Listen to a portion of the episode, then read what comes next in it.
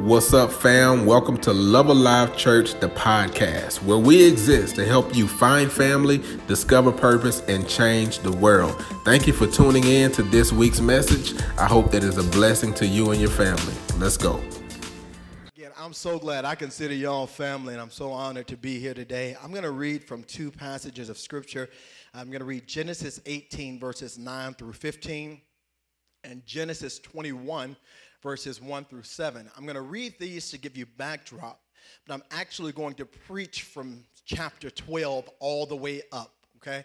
And I'm going to do this, and I'm going to try to uh, systematically uh, digest and dive into this text over the course of the next 35, 40 minutes and have you all out of here in a decent amount of time. But um, as I was preparing, uh, the Lord just began to speak to me what I would consider to be very prophetic from these um, passages of Scripture. I'm reading from the Amplified Version, so mine may read a little bit different from yours. Uh, Genesis 18, verse 9, it says this Then they said to him, Where is Sarah, your wife? And he said, There in the tent. And he said, I will surely return at this time next year. Everybody shout this time next year. And behold, Sarah, your wife, will have a son. And Sarah was listening at the tent door, which was behind him. Now, Abraham and Sarah were old, well advanced in years. She was past the age of childbearing. So Sarah laughed to herself when she heard the Lord's words, saying, After I have become old, shall I have pleasure and delight, my Lord, being also old? And the Lord asked Abraham, Why did Sarah laugh to herself? Saying, Shall I really give birth to a child when I'm so old? Is anything too difficult or too wonderful for the Lord? At the appointed time, everybody shout the appointed time. Now, that should have made something in everybody just begin to jump and leap because for every part of your destiny, there is a divine appointment. Can I just go ahead and release that into the room now? That you have not missed what God promised you, you have not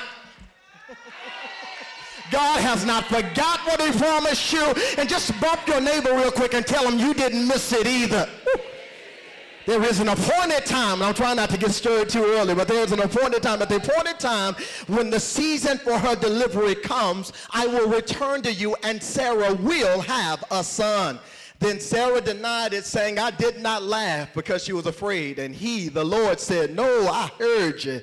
You did laugh. Go to Genesis 21, verse 1. And it says, The Lord graciously remembered and visited Sarah as he had said. Woo! Just tell your neighbor he gonna do just what he said.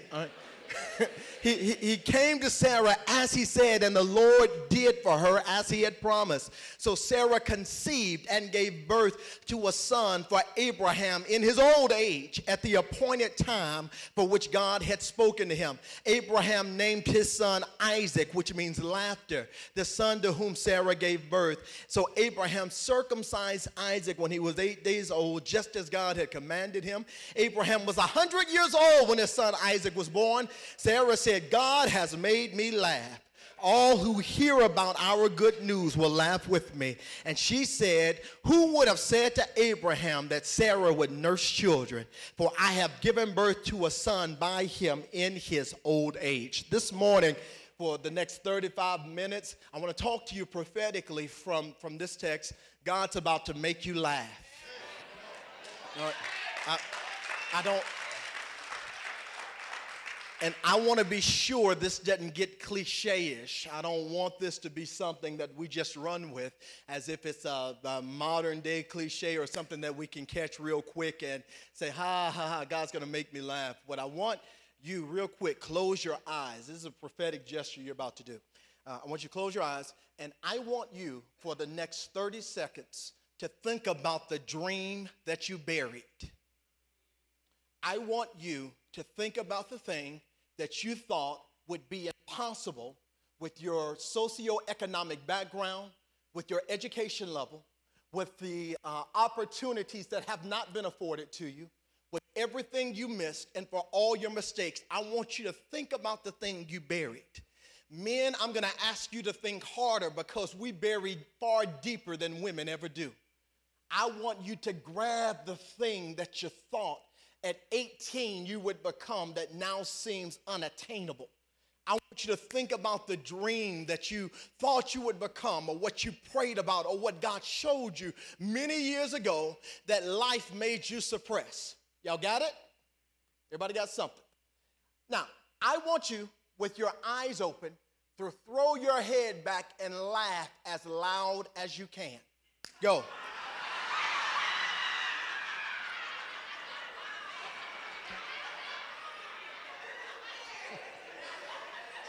It sounds silly, but it's a prophetic gesture that simply says, I may not have it yet, but I believe the thing I gave up on, the thing I didn't think was going to become a reality, the thing I did not believe I could still be brought to pass, even if I'm beyond the years that look like it can happen. God is big enough and he's bad enough and he's strong enough to still bring that thing to pass. And I believe by this time next year, God's gonna make me laugh about it. What everybody thought I missed, what everybody thought would never happen, I believe by faith God's gonna do it on my behalf. If you believe that, give God a shout of praise.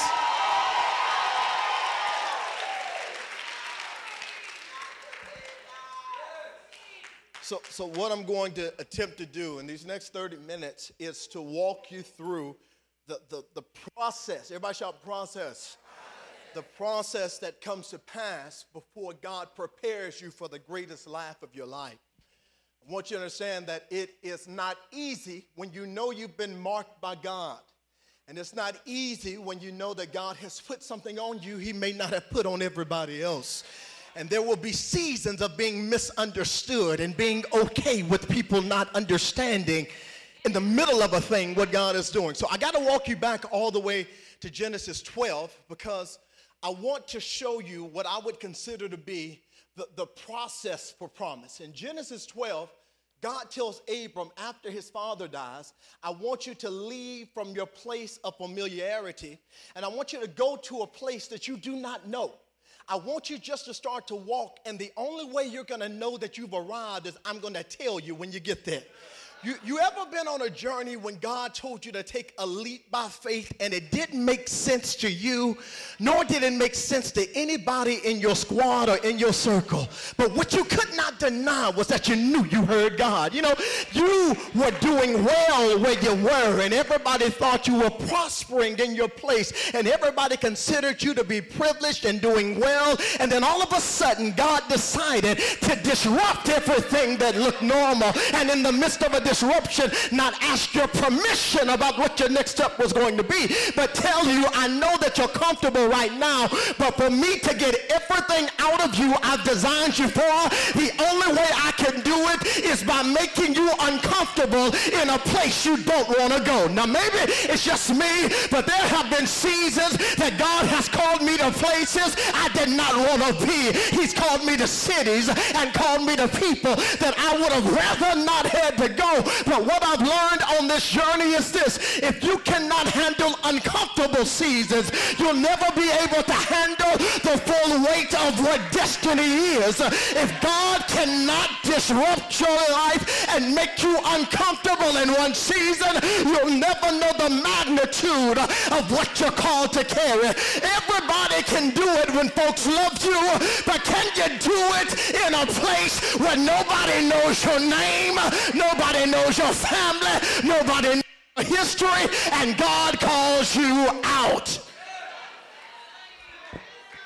So in, in the 12th chapter of Genesis, the thing that God checks for is how well will you obey when it seems like everything looks good, but it's not what I want.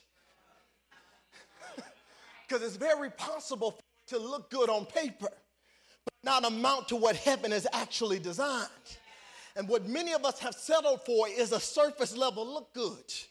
And as long as everybody else think we put together, everything must be fine. When in the truth of the matter is this, God has to disrupt your comfort zone. He's got to get you off of the facade of thinking you've got it together so he can carry you where he's actually calling you to go. Right? May this be, and I'm pro- trying not to prophesy already, but may this be a season for many of you of divine disruptions where God begins to shake the tables of normalcy, where He begins to extract you from subpar and show you just because you're the king of subpar does not mean you're in the place of excellence. May you never settle for mediocre living another day in your life. May this be the day where God divinely disrupts you from being satisfied, living paycheck to paycheck, and takes you to a land that you know not of because he's calling you beyond what you've seen. Now, so, so when he calls him out, what, what Abram does is he takes his nephew Lot and says, hey, you're going to go with me, and we're going to go wherever God calls us to be. And here is the catch with this Abraham took Lot not necessarily because he wanted him, but because he was worried about his posterity. He was concerned that if I die, who takes care of what I'm leaving behind? I don't have sons to handle it. And if I die on this journey, I don't want Sarah left alone. So the way that I secure my future is by pulling somebody alongside that at least has my family line. Now, this is only going to matter to a few of y'all that know the worst thing you could have ever done was to try to drag family with you that didn't want to go. Now, now, now this, this may not apply to everybody in the room, but I know what it's like to try to drag people with me. And in the midst of dragging them, they became the worst detriment to what God was calling me to be. I need you to understand what God has called you for. Everybody shout, that thing is for me. It's for me and it is dangerous to try to bring accessories along that do not understand the weight and the measure of your assignment. They may make you comfortable because they know where you've been, but the, some of you, the greatest detriment is bringing people along that do know your history. You may need a clean slate in this season of nobody that's going to remind me of who I used to be, where I used to go, I used to do it, where they saw me walking. You got to let God clean your slate. Anyway. And it, it, it comes full circle in Genesis 13. And I'm walking. This is just the beginning of the story. And I'm going to deal with it differently in second service. Here's the other part of the beginning. Lot and Abram's servants get in a fight over land in Genesis 13. Abram tells Lot, look which way you want to go and whatever you want, you can have it. Here is what God did in Abram in one decision. He began to show Abram that because you preferred somebody else over yourself, I know I can trust you. because you don't just want what's best for you, but you understand the power of preference. Meaning, I can give you your choice and still trust that whatever I've got left, because God is with me, He knows how to multiply. I, I, I don't have to have the best of the best in every season. There are moments I can give you preference, and out of preference, God will honor my decision to let you choose first. Lord have mercy. All right. Here's the other part of this. Because Lot and Abram's um, servants were fighting, God began to watch the way that Abram handled strife. Everybody shout strife. strife. Now I know it ain't you. but how many of y'all have had one or two people in your life, in your circle, in your family, in your, your place of occupation, I don't know, that every time you saw them, they knew how to stir up strife. Now, I, now don't look to your left or to your right. I don't want you to make your name uncomfortable. Uh, but how y'all ever had anybody in your life that, you know, when you saw them, you knew, they knew how to stir the pot of strife. You know, how, how to find the messiness when there was no messiness to be found. How to create the argument when there really wasn't. Why are we arguing over apples and oranges? Why are we in a discussion over stuff that really don't matter? So what God has to watch how you manage before he gives you more is the way you handle controversy. And it is foolish to fight with people that ain't in their right mind. Now listen to me. I, I, I, I, I, need, I need to sober you up real quick. Your power is not in your ability to win every argument. Power is in your ability to know this ain't even worth fighting about, so sugar, you can have it. So, some stuff that you've been into it with people about, you are wasting your time, your energy, and your future. It is not even advantageous for me to argue with you about something that really don't mean a hill of beans at the end of the day. Anyway, so, so God has to see how you manage strife. Take a deep breath. Breathe in, breathe out. When was the last time you got in a fight over something stupid? when, when was the last time you found yourself arguing over something that really didn't matter? Y'all ready? I, I'm, I'm trying to slow walk this. I got like 20 minutes. Genesis 14, and this is, this is the final phase of what I call the beginning. When Lot chooses the beautiful land, he ends up getting captured by five kings. Abram, in turn, when his ridiculous nephew is caught by five kings, gets all of his servants, goes to fight the five kings, and he wins. When he comes back, he sees the king of Salem by the name of Melchizedek. And the Bible says that he gave a tenth of everything he had to Melchizedek. Now, here's the next thing God's going to test.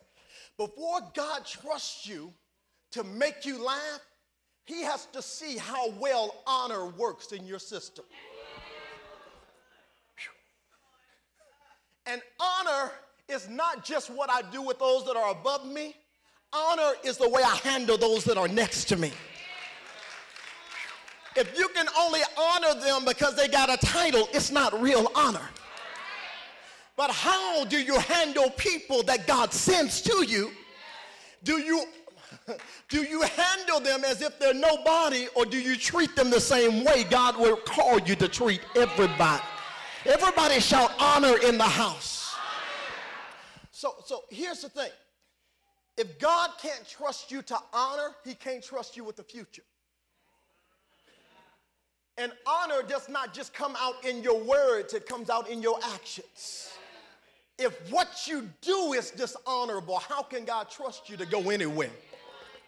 So he always checks, he checks honor. I'll deal with that in more second service. He always checks your honor. This is all I, what I call the beginning of the story. And here's why I label it like this. All of us love God at the beginning of a prophecy. God, God tell you you're going to be blessed and highly favored. You done fell out at so many altars. Over the businesses you're supposed to start. You done fell out at the altar. Over husbands, over wives. You done ran circles around the building for children. What have you? You done got an amazing word. Like, I receive it. I receive it. You love it at the beginning. But what happens when you get in the middle of it? and in the middle of it, you ain't seen what God said yet. Everybody loves God at the beginning of the word.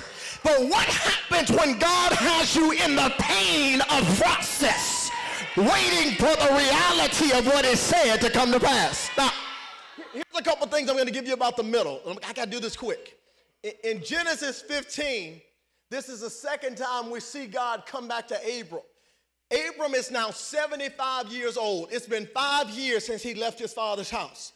Sarah is 65 years old. And when God shows up to Abram, he tells him, I'm going to bless your seed. And your seed, if you can count the stars in the sky, you can count how your seed is going to be numbered. All right? Here's the thing when God first told him to leave, he just told him to go. And I'm going to bless wherever you go. Five years later, he tells him, Now I'm going to bless your seed. God waited five years to download more details concerning the prophecy. Here's what I'm saying God cannot give you the full revelation when you start. There are pieces that heaven will withhold until you're ready to handle the next level of information. Some of you are waiting to start till God tells you everything. And sugar, all you need to know is that God told you to start it. God don't have to tell you where every dollar gonna come from. He don't have to tell you everybody he gonna send. He don't have to tell you who gonna show up or who not gonna show up. If you've got a word from God to go, I need somebody to shout, go, go, go. It don't have to make sense. It don't have to be in your understanding. All you have to know is this. God told me to do it. I don't understand it, but I'm gonna do the doggone thing anyway. Now, here, here is where the middle, I can't preach you all of it. Here's where the middle uh, gets interesting.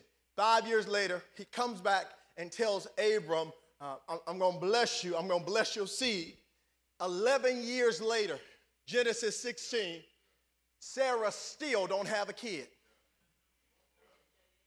It's been 11 years since God said, I'm going to bless your seed. And Abram is now 86 years old. Sarah is 76. And she still has not produced what it looks like God said was going to happen.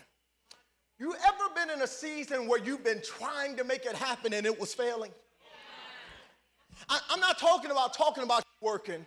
I'm talking about actually doing something and everything you time you set your hand to do it, it don't work out how you thought. Can you imagine, man, the pain of a woman trying for 11 years to produce a child and nothing ever comes out?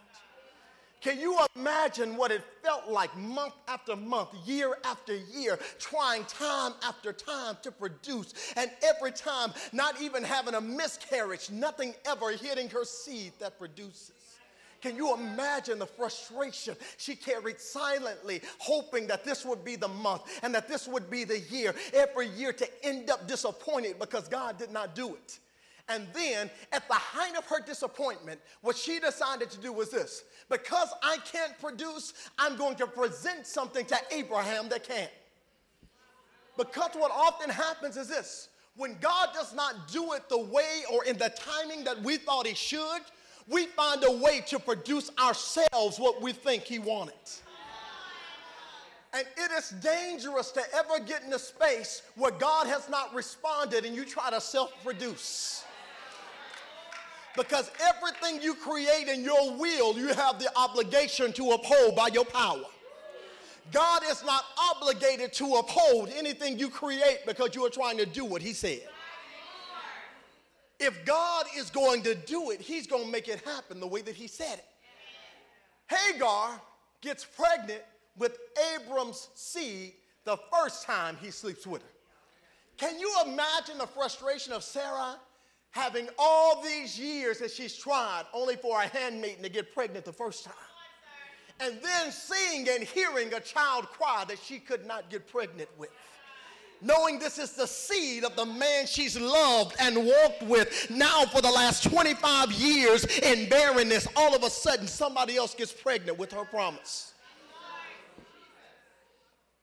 She gets so frustrated that she kicks Hagar and Ishmael out the house. I don't want to see them. Every time I see this child, it's a reminder of what God did not do. It breaks my heart to see God would do it for somebody else with you and not with me. Here's the thing your private interpretation of what God says has the ability to pervert your promise. And what I don't want you to do is birth stuff out of your interpretation of what He said when God hasn't given you the full clarity to go. I don't want because you got goosebumps that that must be God this time. When you have not heard clearly what God has said and or designed for you to make happen in this season. Are y'all with me? So, here, here is where it gets interesting. I'm almost done. After Ishmael is born, God goes silent for 13 years. God does not say one word to Abram for 13 years. He does not visit Sarah for 13 years. God don't say a word for over a decade. Now, here's what this part is for. This part is for those who have had to stew in what you thought was your mistake. The place where you thought God stopped dealing with you and speaking to you because you messed up that bad. The place where you said revelation stopped flowing because I got in my own head and I did it my own way. He goes silent for 13 years, but here is the beauty of God's silence. When he comes back, the first thing he does to Abram is this Your name will no longer be Abram, but Abraham. Sarah will no longer be Sarai, but Sarah. God's first announcement to Abraham when he shows back up on the scene is I don't want you to remember who you were before I came this time. I don't want you to live in the misery of your mistake. Who am I talking to? I don't want you to keep beating yourself over the head over what happened in a season that I got over a long time ago.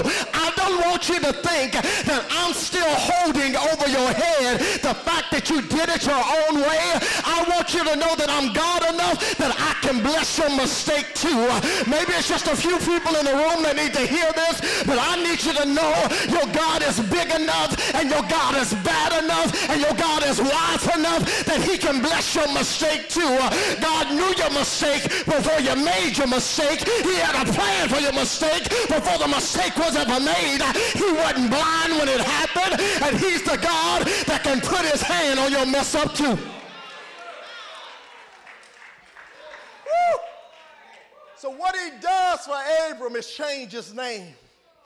He doesn't want Abram forever associated with the place of his fall. He doesn't want Sarah only identifying with what she gave up and lost in the middle of it.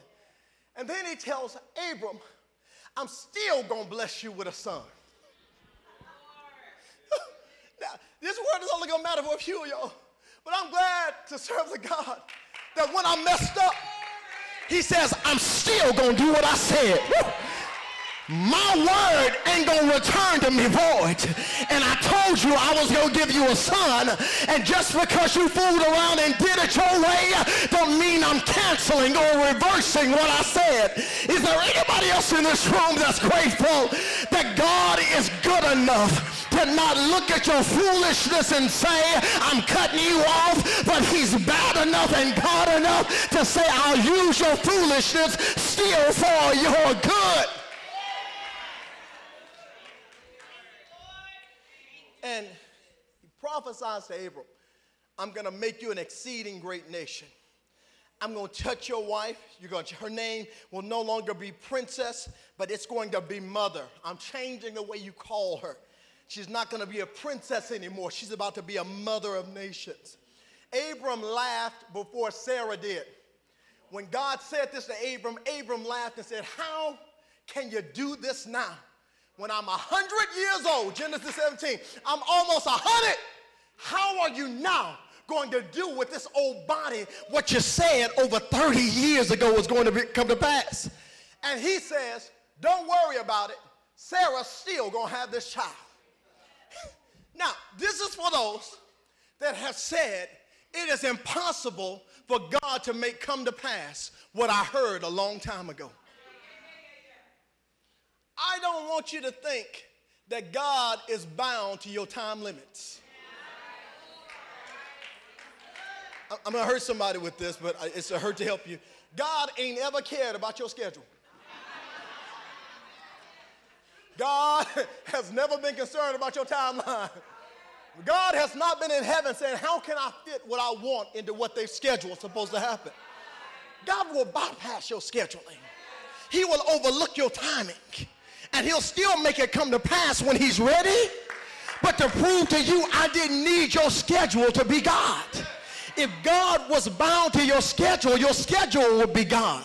The way God shows his authority over it is bypassing time that you thought you missed, still giving it to you when he wanted to, and allowing you to catch up with everything you thought you lost. Woo! May this be a catch-up season for about 25 of y'all in the room. You thought you missed God. You thought your time had passed. You thought you waited too long. You thought it was impossible. And God's about to prove to you I am the God of the impossibilities. I am the God can, that can do what I want to do, when I want to do it, with who I want to do it, how I choose to do it, where I desire to do it. I'm not bound to your time. High five a neighbor real quick. Tell them you didn't miss God. You did. Woo. Find somebody that looked like they thought they missed him on the other side. High five them you did not miss God. If God said it, he shall do it. If God promised it, he shall perform it.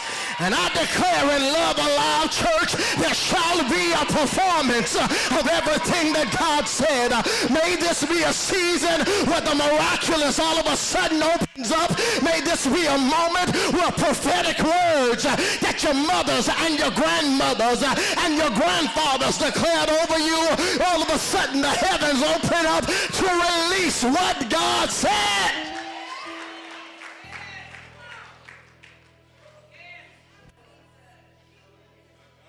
So every other time, whoo, I'm done. Every other time God spoke to Abram, Abraham, Abraham was afar off. But in Genesis 18, the Spirit of the Lord comes to Abraham's house. And it came in angelic representation. And Abram said, Let me just make you a meal before you go. And when the ninth verse opens, the Lord said, Where is Sarah? Abraham, I know I've been dealing with you, but Sarah is really the one I've been looking for. Abraham, I know I've told you everything, but I don't know how well it's translated to the woman that's living with you. And he said, she, She's over there in the tent. And he said, I just want to remind you that I ain't forgot what I told you I said I was going to do. And by this time next year, there's going to be a performance of everything I promised. Abraham had already laughed, Abraham had already laughed at God when he heard it. But Sarah is getting this revelation for the first time, and inside the tent, an old woman, everything on her body now sagging, looking as if it is unable to produce any type of promise in her, feeling as if all of her reproductive organs have shrunk down to nothing. They've been blocked for decades. And in the midst of looking at all the agony she had faced and all of these decades of fruitlessness, she throws her head back and in her head laughs and said, How can I now do what God said I was going to do? It never came out of her mouth. It was only in her head. And I want you to know today, God is about to show himself as Lord over your thoughts. He, he's about to change the way you think about it before it ever hits your life. He's about to allow you to see it the way that he sees it. He's not going to let your thoughts betray his promise another day. Put your hands on your head real quick. Father, I thank you that even today you're downloading your mind into our head. Your thoughts are not our thoughts. Your ways are not our ways. But give us the ability to perceive what you're doing in the earth through us and to see it your way. Don't let our narrow-mindedness make us miss what you said ever again in Jesus' name. Tell Sarah, tells Abraham, I heard Sarah laugh. And in the midst of her laughter, this is what I want her to know. Is there anything that's too hard for me? He says, Is there anything that's too difficult or too wonderful for me to do? He said, You can go to either end of the spectrum and neither one of them supersede my ability. I am the God of difficulty and I'm the God of wonder. There's nothing that I said would be that has the ability to trump who I am. He says, Is anything too hard for me? And he tells Abraham, now run back in the tent until I said this. By this time next year, what I said is going to produce. And then you open Genesis 21, and here's, I, here's where I am. And it says, The Lord remembered Sarah. But I want you to know is you have not fallen off of God's mind. Woo! I don't want you to think that you have sunk so low that God has forgot what he said to you. I don't want you to think that you've hit such a rut and you've been so complacent and so stagnant that you have fallen off of God's radar. I don't want you to think that your error and your mistakes have messed up the timing of God. God has a way of remembering you when you don't consider yourself worthy to be remembered. Here, here is the beauty of this text. Woo. God told Abram, Abraham, by this time next year, you're going to hear your son cry. And when the full circle of a year came, Sarah produced what God said would happen. It took a full year for her to give birth, but it only took a small window for her to actually get pregnant. It took a whole year for it to be pushed out. But within three months, she knew that God was a promise keeper. You may not see the full manifestation for another year, but I declare before this year ends, you're going to get your divine sign that the Lord is with me. Hear me, by December the 31st, 2019, you're going to get your divine signal that the Lord is with me and he's not going to drop me right here. And what God's about to do is make what you thought was your most painful season of existence. He's about to make you laugh about your sorrow. What made you feel condemned and cry, he's about to allow you to chuckle over. God is about to show you that no matter where they put you or you put yourself, I'm God enough to make you laugh. God enough to remind you that there is nothing that's too hard for me. I declare over Baton Rouge, Louisiana, by this time next year, laughter's gonna break out like wildfire. you're going to remember God's promise and you're going to watch it be divinely activated in a way that supersedes your wildest imaginations I declare over you, even for those of you that feel like you've got too old to bring it to reality, God is going to show you that when I said it to you in your 20s, I knew you wouldn't be able to manage it in your 30s, but I'm still going to bring that thing to pass. I am a God that will fulfill every promise I've ever made for you concerning your life. I am a good father. I will not give to my children stones when they ask for bread. I'm a good father. I'm not going to lie to those that I love. He's good enough to bring it to pass in your due season. And if you believe that you're on the brink of a due season in your life, if you would, in worship, open up your mouth and praise your God. He's about to make you laugh.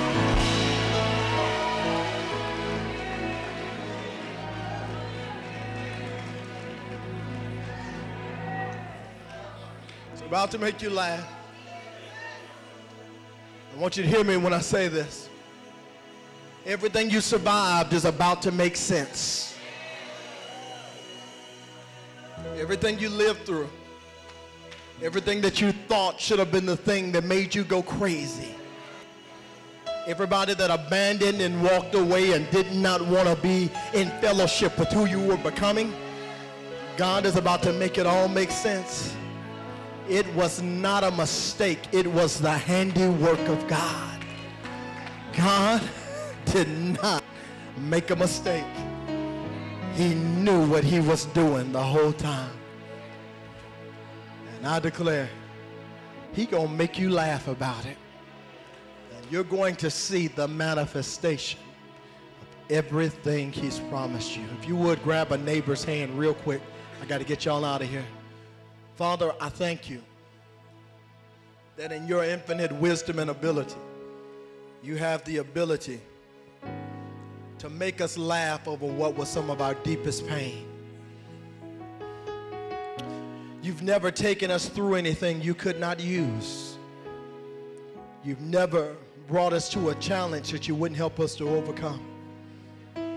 So today, we give you glory and honor as the God that's going to make us laugh. I pray that in this laughter, the joy of the Lord is restored, the hope for his promises is renewed, and that we're able to see you in a light that we've never seen you before. Today we declare you are the promise keeper, and we squeeze the hand of our neighbor as a sign of affirmation that you're holding the hand of somebody that believes with you. You're holding the hand of somebody that is standing in faith for and with your promises. You're holding the hand of a man and a woman that believes God's going to do exactly what he said it would do. And today I stand in faith, not just for my promise, but I stand as an intercessor for what God's going to do in your life.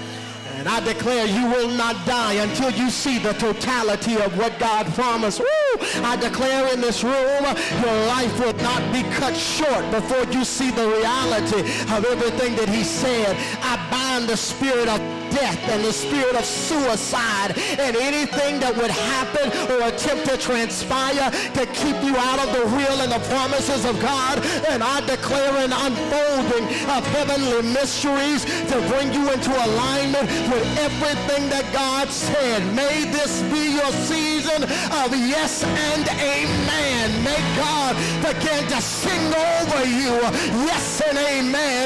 May you begin to see the promises of God as yes and amen. Father, we believe, but help our unbelief. Waken us up to remind us of what you said, what you promised, and what you're going to fulfill and bring into reality over our lives. And we love you and thank you for it in Jesus' name. If you believe wild laughter is coming to your life, give God the greatest hand clap of praise you can find.